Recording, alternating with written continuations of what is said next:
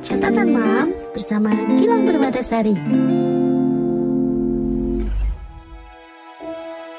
Hai, apa kabar? Mereka bilang bahagia itu adalah sebuah pilihan. Dan pilihan itu yang nantinya akan merubah skenario hidup kita. Ada yang kemudian memilih, tapi tidak dipilih. Ada juga yang dipilih, tapi tidak terpilih. Bahkan ada yang dipilihkan, tapi malah tidak mau memilih. iya, ini soal pilihan dan jalan hidup yang harus benar-benar kita seleksi. Yaps, soal pasangan hidup.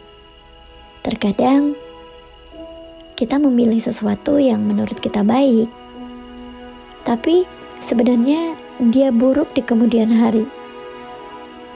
Dan kadang kita dipilihkan dengan pilihan yang menurut orang lain baik, tapi sepertinya nggak cocok dengan kita. Namanya juga hidup. Kita benar-benar harus bertarung dengan apa pun itu. Yang membuat kita harus memilih mana yang benar, mana yang salah, mana yang baik, dan mana yang buruk. Dan sayangnya, semua itu nggak tampak di depan. Kadang, setelah semua udah berlalu, baru deh ketahuan.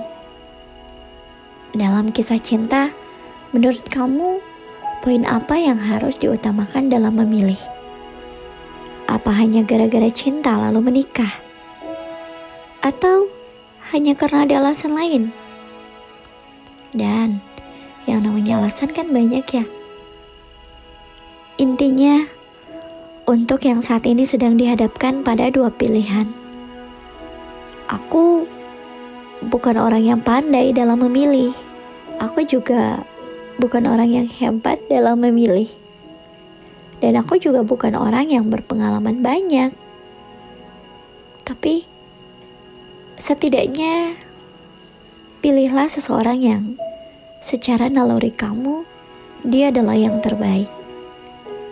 Dan jika ada yang mungkin gak percaya bahwa pilihanmu adalah yang terbaik menurut versi kamu, yang kamu bisa lakukan adalah membuktikan bahwa pilihanmu adalah yang benar-benar pantas untukmu. Satu hal lagi, jangan lupa libatkan Tuhan untuk setiap tahap rencana hidupmu.